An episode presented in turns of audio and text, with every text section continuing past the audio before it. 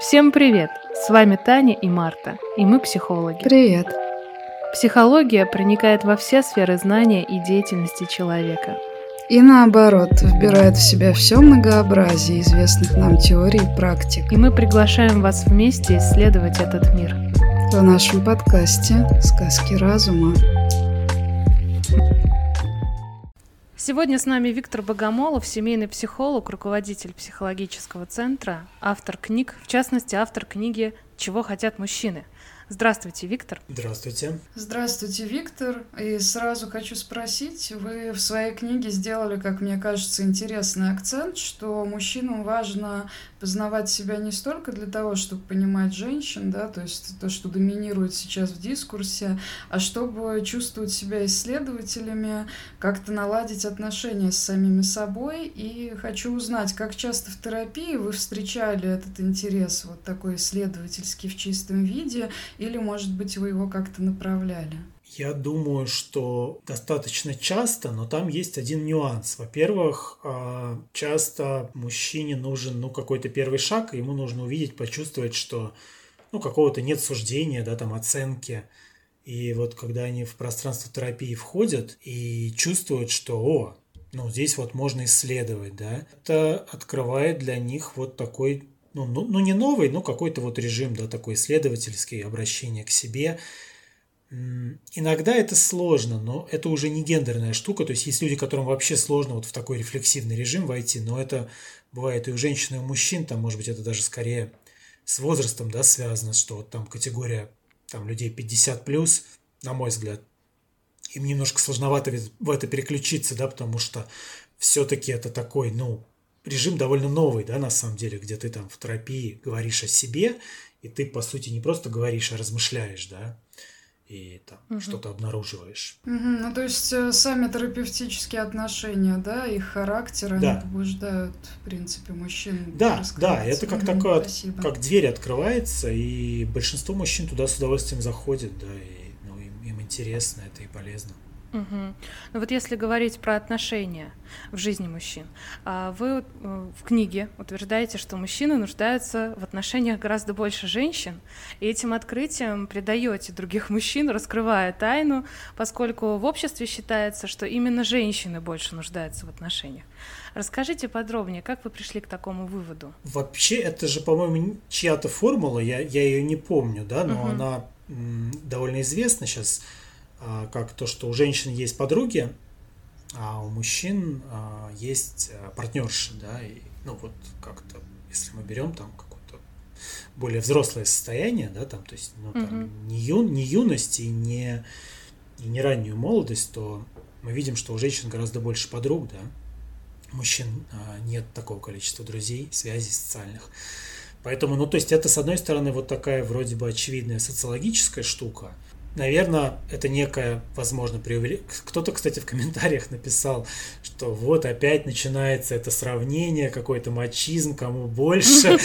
Что-то был такой комментарий.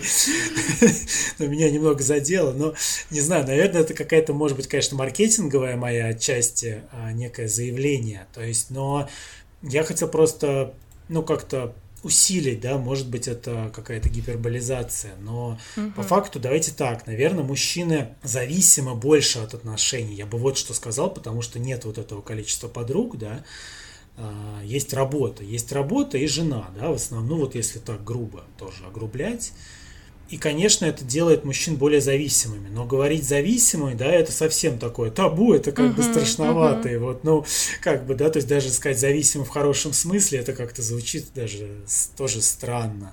Но по факту так и есть, да, то есть на мужчин действительно это, ну, очень сильно влияет, да, и то, что, то, что в отношениях есть, очень сильно влияет.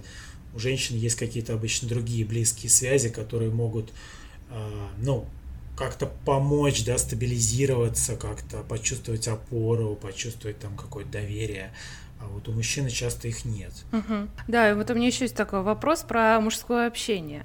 А, ведь часто в мужском общении много агрессии, от подколов э, до проявлений даже жестокости. Вот почему так сложилось? Зачем вообще мужчинам такой род коммуникации? Почему там так много а, вот такой прям какой-то агрессивный, агрессивный вербаль, агрессии вербальной? Угу.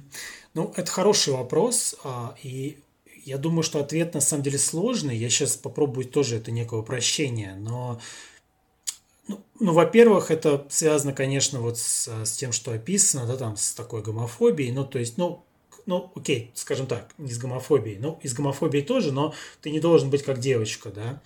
И, и ты, ты не должен быть а, таким мягким, да, каким-то, угу. чтобы тебя не заподозрили там гея. Ну, то есть это, это одна часть ответа, а, и она довольно, ну, такая вот а, простая, как бы в кавычках.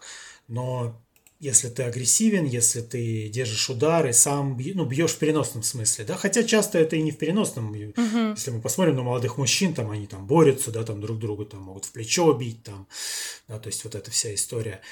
Но но есть еще, мне кажется, один момент, про который я последнее время думаю. Э, такая более глубокая штука. Мне кажется, что если мы посмотрим на даже многие традиционные культуры, то мы увидим, что вот это всякие процессы инициации у мужчин, они связаны с испытанием. И я, я, честно, я не специалист там ни разу по антропологии, да и даже по социологии, то есть я, я, я не в теме, но ну, я не знаю, ну почему так важно, да, это испытание в разных культурах, да, угу. для мужчин. Но кажется, на, ну, на этом супер много построено. Ну, я в последнее время думаю, что вообще, а как мужчине быть без, без испытания? Потому что, конечно, ну, как будто это прям, ну, какая-то скрепа, да, вот. Если ты не можешь выдержать испытание, то ты как бы не состоялся как мужчина. И как, ну, и как будто это что-то очень древнее. Ну, здесь я не знаю, здесь, наверное, мне нужно какое-то дополнительное исследование проводить на этот счет, как там это в каких-то более древних культурах угу. было. Угу, ну, мне кажется, да, здесь юнгианцы бы с вами очень согласились. Как раз вот готовлюсь э, к одному из наших гостей, тоже замечаю о том, что вот эта потребность в инициации действительно сохраняется, и также э, перечитывала на днях Фрома «Анатомию человеческой деструктивности», и он упоминает малочисленные племена племена, где нет такой агрессивной инициации у мужчин, но в целом как будто бы, если прям упрощенно говорить, это способ отделить как раз мужское от женского, да, то есть то, что вы описали, страх показаться фемининным, феминным, вот, да, здесь э, что-то такое определенное имеется. А я хотела бы спросить, ну, так как мы заговорили о насилии в коммуникации, насилие над мужчинами в семье такая тема, которая подвергается астракизму часто, но, как мне кажется, архиважная, да, потому что если тема абьюза, абьюзивных отношений, в которые вступают женщины, она достаточно раскручена, но рассматривается односторонне, именно там женщина как жертва. Но на житейском уровне мы сталкиваемся с насилием над мужчинами, там критичное отношение к ним, какое-то даже физическое насилие. Вот вы как семейный психотерапевт сталкивались ли с подобным и в какой форме? Давайте так, у меня были кейсы, которые я бы однозначно охарактеризовал как насилие, но их не очень много, сразу скажу, конечно, но вот в процентном соотношении это скорее единичные кейсы, да. Угу. Велась работа там не с семьей, наверное, все-таки, потому что а с мужчиной, да. Но физическое насилие я сейчас не припомню, хотя тоже, да, ну вот то, что меня там в свое время поразило, я был на конференции, ну там много лет назад, и там выступали Готманы, и супруги такие известные, они, мне кажется, это еще было до эпохи Мету, но вот прям перед, перед тем, как начались эти истории, и, и они, я, честно говоря, был поражен, что они вообще такое заявили, потому что я думал, что их там на конференции как-то астракизму подвергнут, но я вот не знаю, возможно ли было, чтобы они сейчас, например, такое заявили, потому что они сказали, что, ну да, есть исследования, вот не все, не все насилие, оно как бы характерологическое, да, там есть ситуативное насилие, часто женщина начинает цикл вот а, ситуативного насилия, там есть данные, что она там первый предмет бросает чаще. Угу. Ну, давайте так, там действительно есть такие исследования, но они там не очень многочисленны. Но как бы есть эта штука, есть эта категория, да.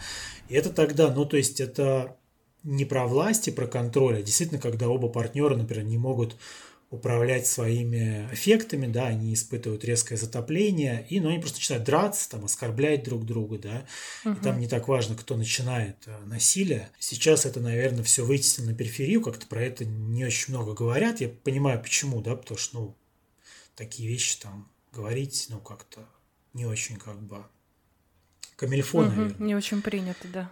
Ну, ну да, хотя, ну мы знаем, и, собственно, их идея была, что для таких пар их нужно отделять как раз от тех, где, где вот это насилие с контролем, с, с, с властью, да, там, и с удовольствием от контроля, где, конечно, мужчина выступает в роли контролирующего, и что надо с такими парами работать вместе, там, а не разделять их, да, а как бы часто эти э, женщины как раз попадают в категорию жертв, их там сразу в шелтер убирают, и, ну, угу. их идея была, что это некорректно.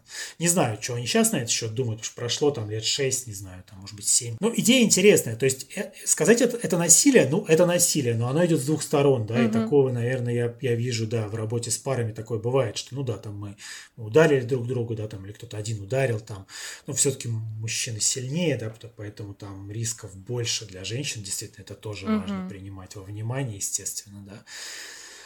Вот, а, но это одна категория, а есть вот все-таки такая категория, где действительно в силу каких-то причин, например, какого-то склада, я могу сказать про свой опыт, опять-таки, я бы его не стал распространять, это чаще всего там есть какое-то либо расстройство у жены, либо ну, какая-то очень сильная эмоциональная нестабильность, и обычно там, там есть какая-то, знаете, история про угрозы, связанные с детьми. Ну, например, там я покончу с собой, или там я, там, не знаю, сделаю что-то с детьми. Угу.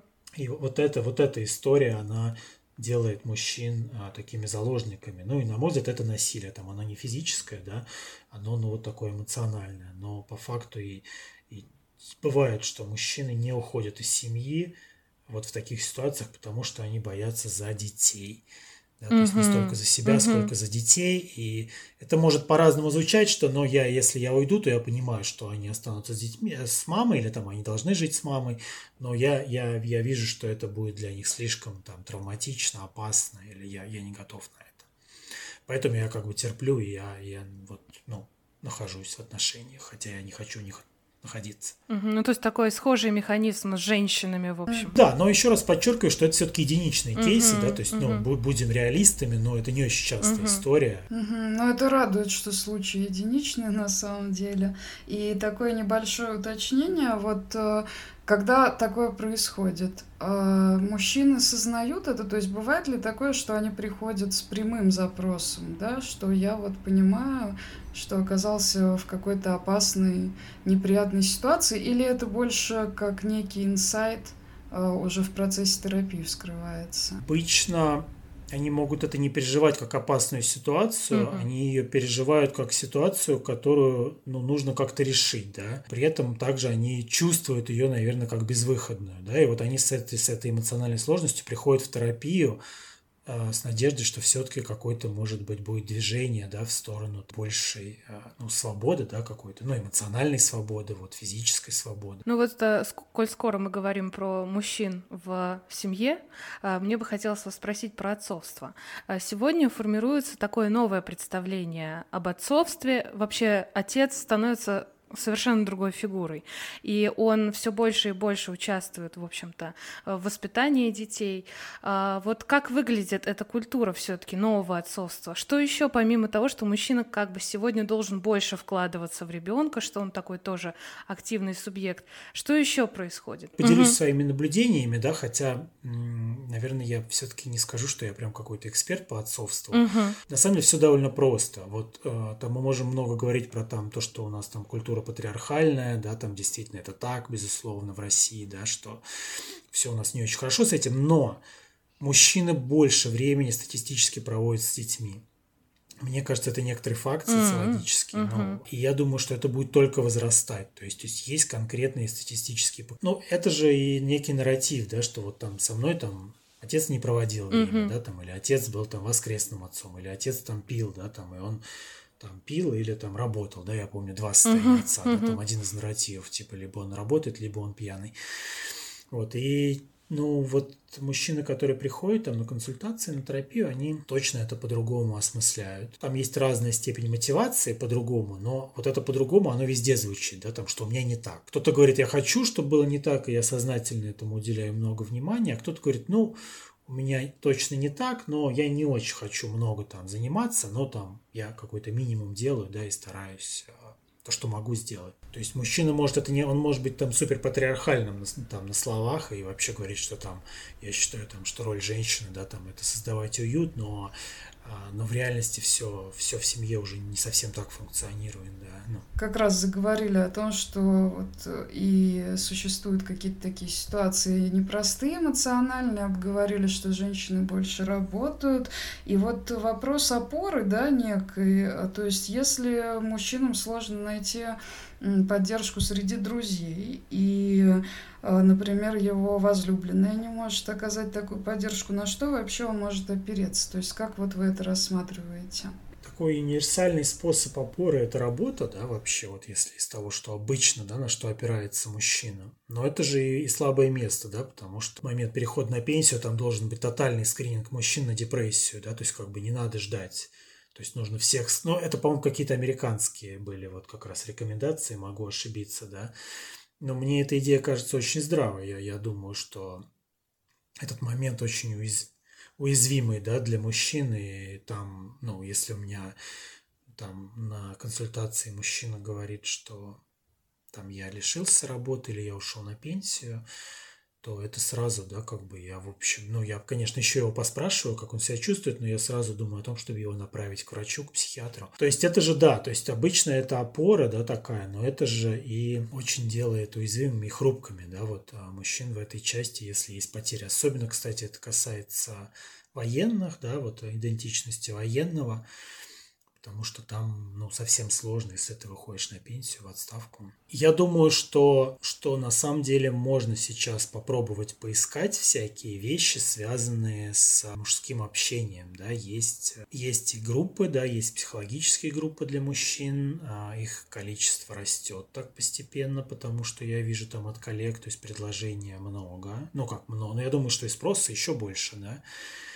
А, и есть, а, ну, есть не, скажем так, а, не научные, да, там есть так называемые мужские круги, мужские всякие сообщества, такого немножко ну, эзотерического толка, но угу. они могут быть очень полезны для мужчин, да, если это не вызывает прям какого-то отторжения. А, а можно чуть подробнее, прям интересно, это какие? Какие-то вот в духе Асатру или о чем идет речь? Ну, я, знаете... Ну, то есть какие-то новые культы или... Не, не, нет, ну, угу. а, я не знаю, откуда это идет, традиция мужских кругов, да, там это из шаманизма, наверное, ну, скорее всего, да, или из, из движения, да, вот этого а, мифопоэтического, наверное.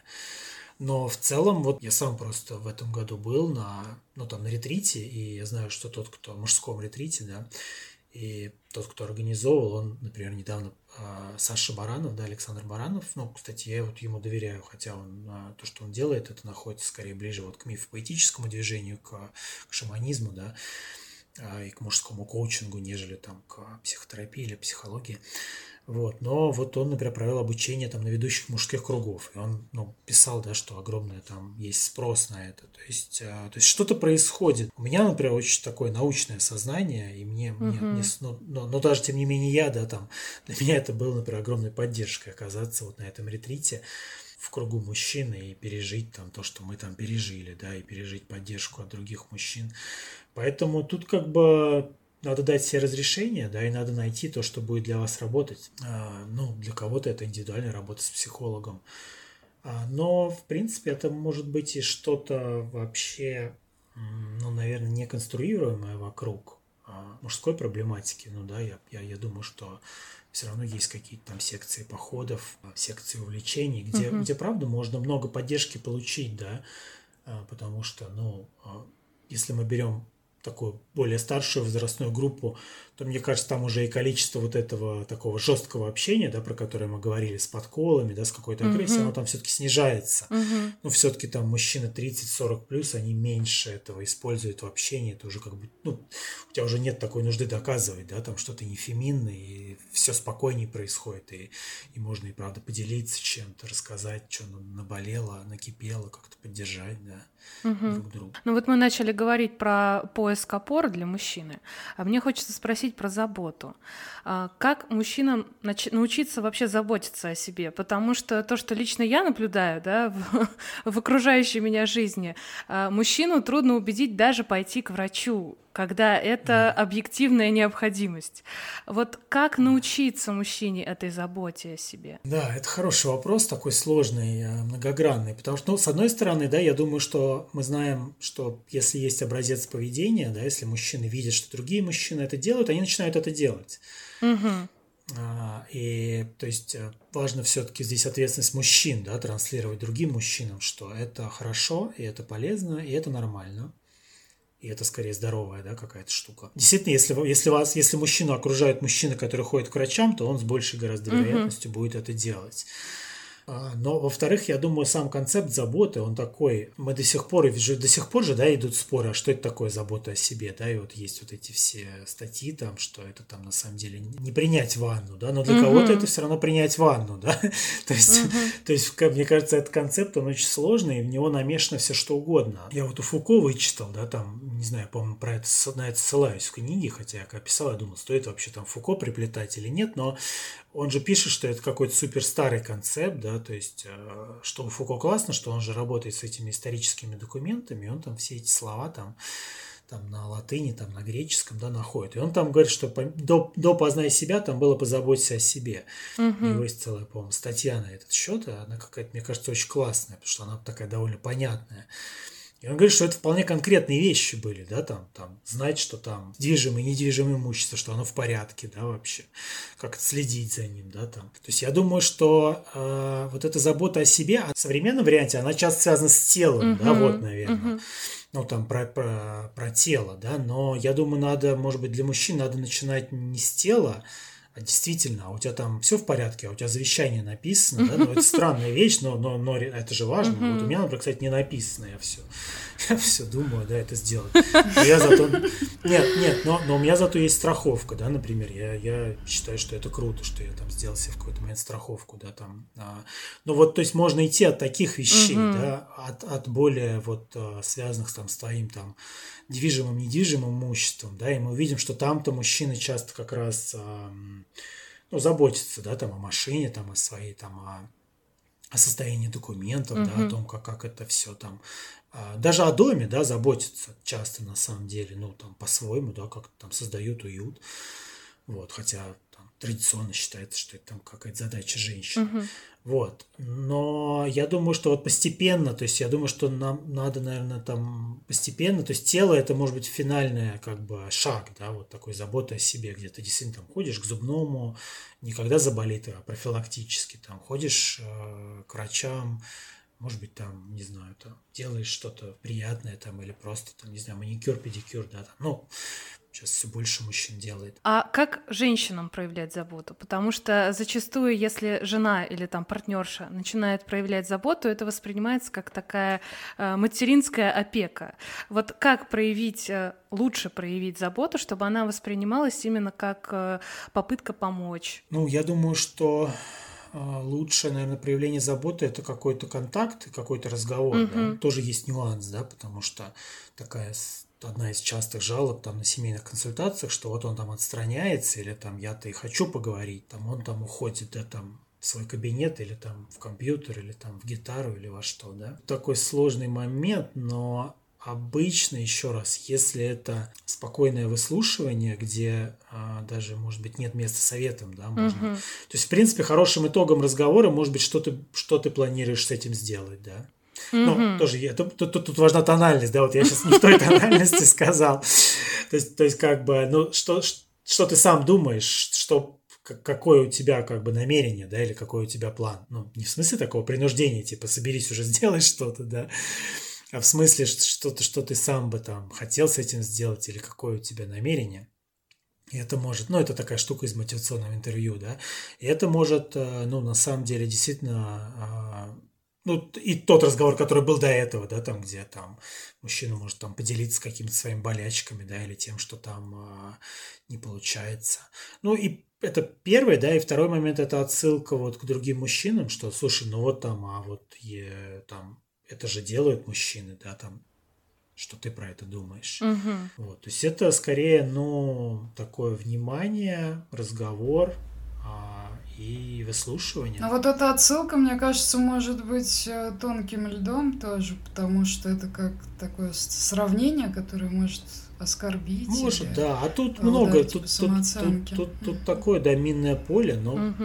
как, это вопрос внимания, да, то есть угу. же, когда женщина уделяет внимание какой-то проблематике мужской, такое безоценочное внимание, это, наверное, одна из лучших форм заботы. А, но также хорошая формулировка – это нужна ли тебе моя помощь, да, это хороший вопрос в целом, такой очень уважительный. И частый ответ «нет», но иногда будет ответ «да», да, он реже будет, чем «нет», но, но угу. иногда это как возможность подумать, а, да, может, мне правда нужна какая-то помощь. Да, потому что часто же вот в этом желании помочь и позаботиться мы же говорим, ну давай я тебя запишу, да, там или. Давай уже к психиатру. Да, да, да. А по поводу феномена второй смены. Ну, то есть э, во всяких феминистских исследованиях мы сталкиваемся, да, с mm-hmm. таким определением, то есть когда женщина вынуждена там работать и заниматься семьей. И мне любопытно, ведь у мужчин наверняка тоже возникает, да, какая-то такая нагрузка, потому что, а, с одной стороны, появляются какие-то новые требования, касающиеся мужественности, но с другой, как мне видится, женщины неохотно прощаются с какими-то ожиданиями, ну, более консервативными, да, от мужчин. Вот э, наблюдали ли вы, что это тоже порождает некий диссонанс и растерянность, может? Ну да, это такая, но она, она по-хитрому устроена. Я бы не сказал, что это двойная нагрузка, но как? Действительно, есть какое-то рассогласование. Я, когда работаю там с парами, иногда бывают отдельные сессии, да, ну, когда ты делишь отдельно с каждым из партнеров и бывает, что я Uh-huh. Что там, например, запрос, что там с одной стороны я вот не могу поговорить, да, там человек все время скользает или отдаляется, а с другой стороны, да, там, ну, хочется, чтобы уже наконец там он там, не знаю, что там порешительнее действовал, да, там, uh-huh. или что-то там проявил какую-то там волю мужскую или что-то такое, да. Есть двойственность, да, есть э, такая двойственность ожиданий, э, и более того, я думаю, что там есть вещи, которые э, часто, которые не осознаются просто, про которые вообще, ну, я поясню, что я имею в виду. Я, например, много очень размышлял, и я часто размышляю об этом. На мой взгляд, что есть четкое противоречие в том, что мы до сих пор, ну мы это общество, наверное, ну в целом, да, а, и, и я думаю, что среди психологов это распространенная история, что мы больше ожидаем ответственности от мужчин, что вот концепт ответственности, он такой очень хитрый, да, ну, что, что поддерживается эта, эта история, да, на, на разных уровнях, что вообще, да, там, здорово быть сензитивным и не бояться, не бояться мягкости, да, там, но при этом, при всем, как бы, ну, на мой взгляд, есть дисбаланс ожиданий на тему ответственности, да, вот там и в какой-то психологической среде. И... То есть я не знаю, я вижу здесь гендерный перекос, не знаю, видят ли его другие специалисты, но вот я как-то про это никто не говорит, да, как бы, мне кажется, это вот тоже, я даже я боюсь про это говорить, потому что как будто я на что-то такое замахиваюсь, uh-huh, uh-huh. на святое, да, типа, а, вы что, хотите, чтобы мужчины были безответственны? Uh-huh, uh-huh.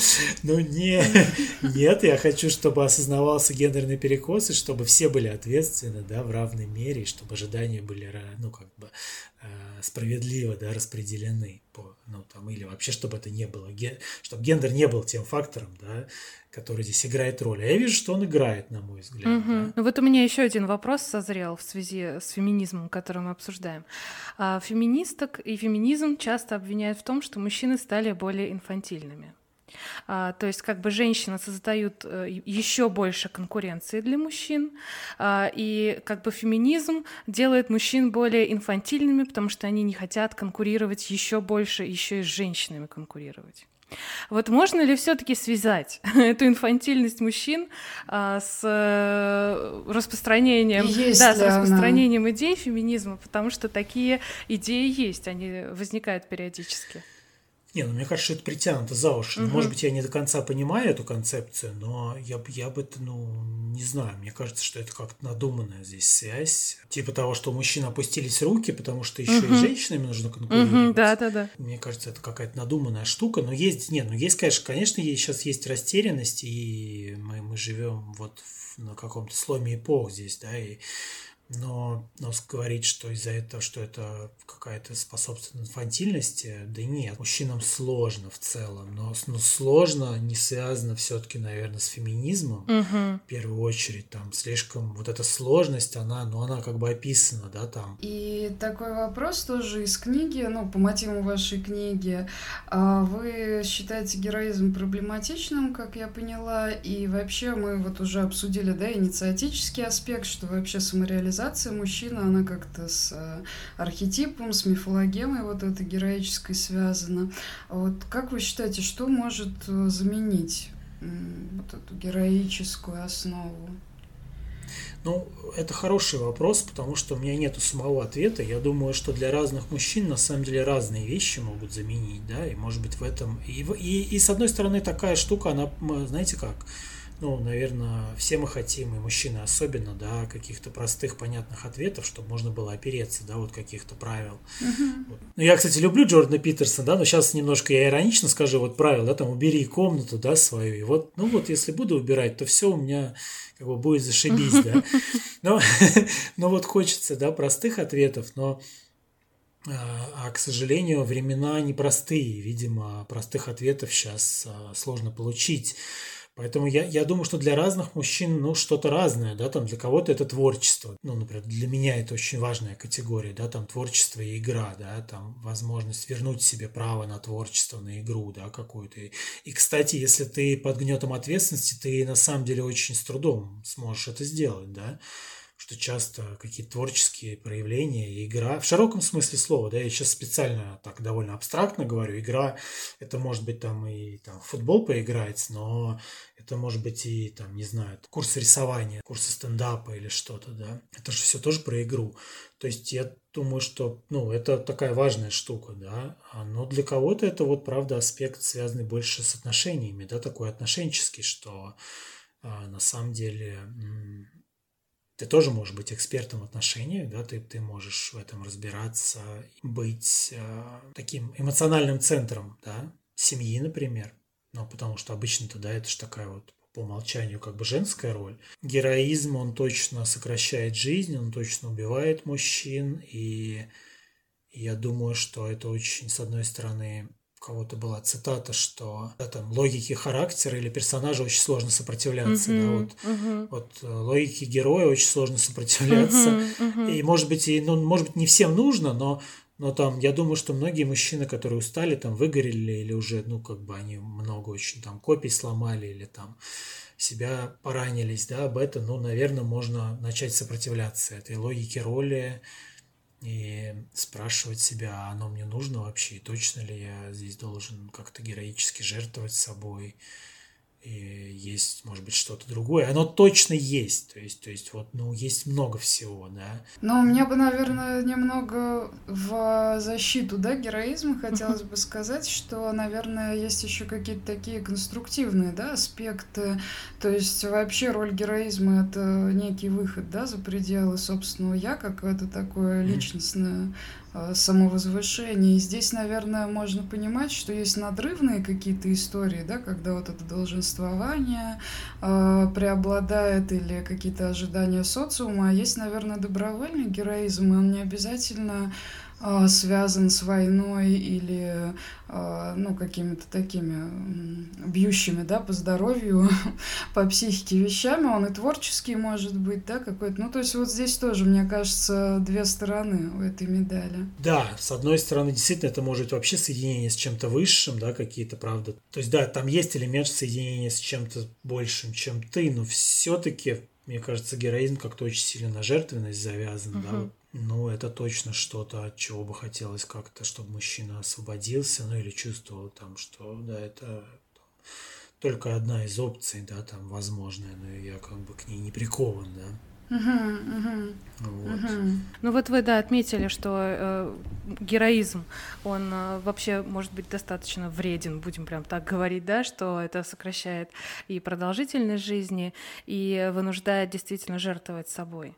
А, и вы отметили, что все-таки мужчина может что-то противопоставить этой идее героизма, потому что, мне кажется, сегодня она становится очень э, проявленной, и, да, и она из всех, просто из всех СМИ э, к нам идет, и мы ее видим повсюду. Вот все-таки, может быть, чуть-чуть поподробнее. А что, что может мужчина противопоставить а, этой сильной, мощной такой концепции, которая очень долго действительно существовала? Что, какие вопросы, может быть, можно себе задать, да? А, куда можно еще посмотреть, чтобы что-то противопоставить этой идее героизма? Послушать наш подкаст, например. Я думаю, что стоит спрашивать себя... Ну, кстати, тот же самый Джордан Питерсон, по-моему, про это говорил, но не в книге, где-то я просто помню фрагмент выступления, что он, он со слезами, кстати, это говорил, да, и его там часто за это не любят, но он говорил, что мир без вас станет гораздо беднее, да, и, uh-huh. и это тоже на самом деле мощный месседж трогает, да, я, и я думаю, что мужчинам вообще, ну, если они будут чаще это слышать, да, это, ну, это, это важный месседж очень.